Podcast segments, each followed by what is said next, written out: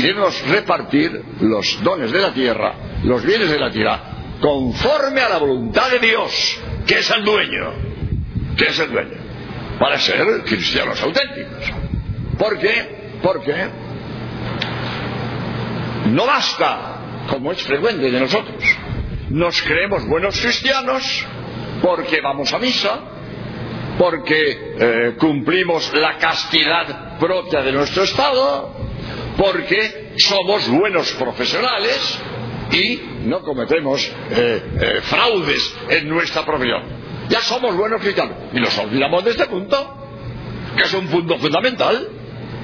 Es un punto fundamental. Y nos olvidamos, y entonces no somos plenamente cristianos. Está bien ir a misa, claro que hay que ir a misa. Y está bien guardar la castidad propia de un Estado, claro, hay que guardarla. Está bien ser un buen profesional, claro que está bien. Pero hay que cumplir también la doctrina de la Iglesia de que la riqueza está mal repartida y hay que repartirla mejor, cada cual según sus posibilidades, según sus circunstancias.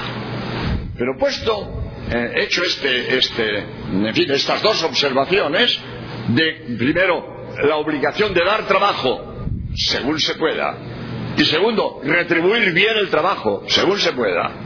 Pero siempre hay una hay opción, vamos, queda un margen de personas que no tienen trabajo, no tienen seguro de paro, viudas que no tienen ninguna subvención y gente que vive de limosna. Esto está en nuestra sociedad. No todo el que quiere trabajar encuentra trabajo. Y no todo el que está en paro tiene seguro de paro.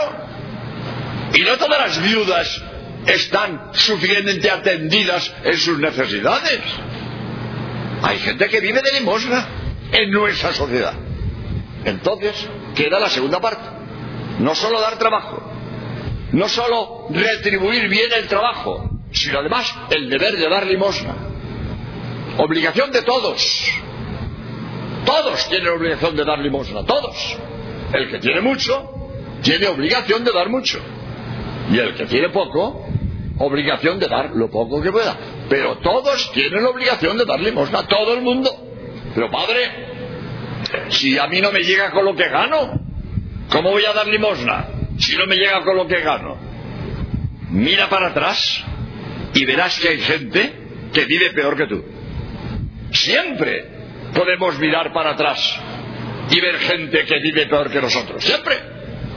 Es que yo vivo a tope. Claro, porque en nuestra sociedad del crédito la gente vive a tope y gasta por encima de sus posibilidades. Frecuente esto, que la gente está gastando por encima de sus posibilidades con las facilidades que da el crédito y las ventas a plazos, etcétera. Pero el que tú vivas a tope porque gastas más de lo que tienes, no significa que no tengas obligación de dar a otros que tienen menos. Si puedes mucho, das mucho. Si puedes poco, das poco. Pero hay que dar. Todo el mundo tiene que dar. Porque siempre hay gente que vive peor que nosotros. Siempre hay que dar. Siempre hay que dar. Y hay que dar. Como dice también el Papa, incluso de cosas convenientes, que no son indispensables, de cosas convenientes.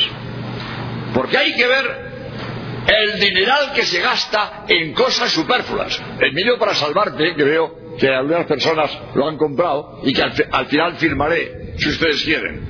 He puesto una estadística de los millones, yo digo pesetas porque hablo en, en moneda española, diríamos de pesos mexicanos igual, los millones que se gastan. Primero, en juego. Segundo, en bebidas alcohólicas. Tercero, en tabaco.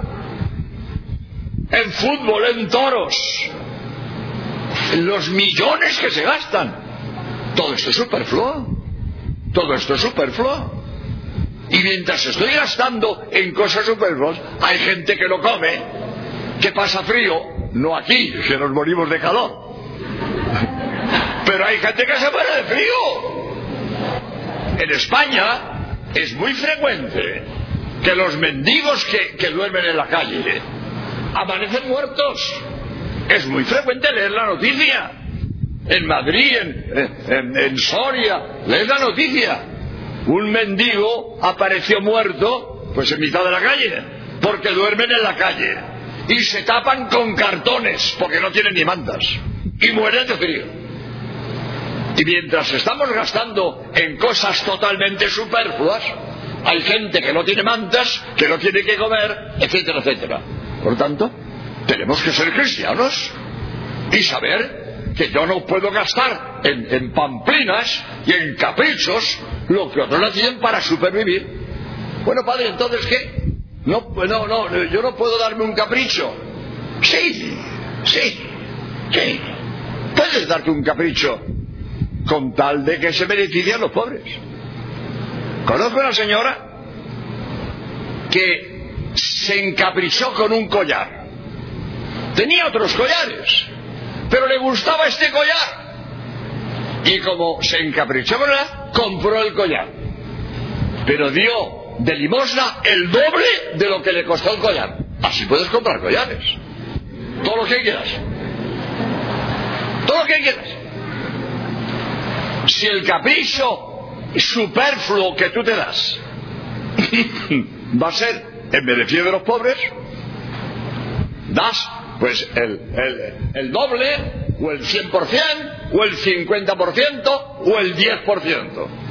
Pero si tú eres, eres consciente de que estás gastando en cosas superfluas, mientras hay gente que le falta lo necesario, pues que los pobres se beneficien de tu capricho. Así bien, así bien. No pasa nada, no pasaría nada. Pero no quiero que se me olvide, porque me viene ahora a la cabeza, hablando de esto del, derecho al trabajo y de la retribución, quiero decir una cosa en favor de todas las señoras que hay aquí, del ama de casa, del ama de casa. La vida moderna nos ha acostumbrado a que la mujer trabaje fuera de casa. Esto es tremendo para la familia en montones de familias, el trabajo de la mujer fuera del hogar ha perjudicado a los hijos. Y el papel de madre de familia es insustituible. Insustituible. Y muchos hijos, como la mujer trabaja fuera de casa, a veces puede ser necesario. No digo que no. Estoy hablando de hechos. De hechos. Que montones de familia el trabajo de la mujer fuera de casa ha sido en perjuicio de los hijos, donde su madre tiene un papel insustituible. Por eso, el Papa ha sugerido a los gobiernos un salario para la madre de familia, para que no tenga que salir a trabajar fuera de casa, se pueda quedar en casa y atender a sus hijos con un sueldo que había que estudiar y cómo se hace. Pero Juan Pablo II, gran defensor de los derechos de la mujer, ha pedido a los gobiernos que se estudie el problema, pero que es una tara de nuestra sociedad que la mujer tenga que trabajar fuera de casa en perjuicio de los hijos, donde ella tiene un papel insustituible. Por lo tanto, ahí queda eso para que se estudien los sociólogos, los políticos, que vean el modo, pero que desde luego somos conscientes de que en muchas familias el hecho de que la mujer trabaje fuera de casa, pues es, es un, no, eh, no, sé si decir error, por lo menos inconveniente, por lo menos es un, contratiempo, porque están desatendiendo la labor más importante de la mujer, que es la eh, atender a su familia. Bien. Eh, no sé si me he extendido mucho en este primer punto y eh, pues no me va a quedar para, para los otros dos puntos que me quedan, que es el, el nivel internacional de, de, la distribución de la riqueza, el nivel internacional en que Pablo VI, en su encíclica Populorum Progressio, pues eh, eh, manifestó de la solidaridad entre las naciones. Podríamos hablar de esto, de la deuda externa, donde eh, algunos países ricos dan préstamos a los países pobres, pero con unos intereses abusivos que someten a los países subdesarrollados a una esclavitud económica que no les permite salir de la pobreza. Y entonces eso de la deuda externa es un tema de mucha actualidad que hay que estudiar, hay que estudiar. Pero los países, sí, lo mismo que la persona rica debe atender a la, a la persona pobre, distribuyendo la riqueza, lo mismo, los países ricos deben ayudar a los países pobres, pero ayudarlos eficazmente, no con este método que se han inventado de préstamos con intereses abusivos y resulta que el pueblo subdesarrollado no tiene ni para pagar los intereses.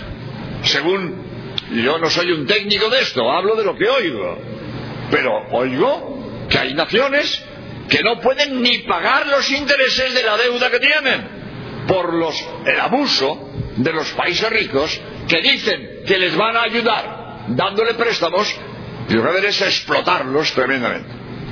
El tercer punto es el de los sistemas económicos analizado por Juan Pablo II en la encíclica Labor en Extenses que analiza el comunismo ateo y el capitalismo materialista.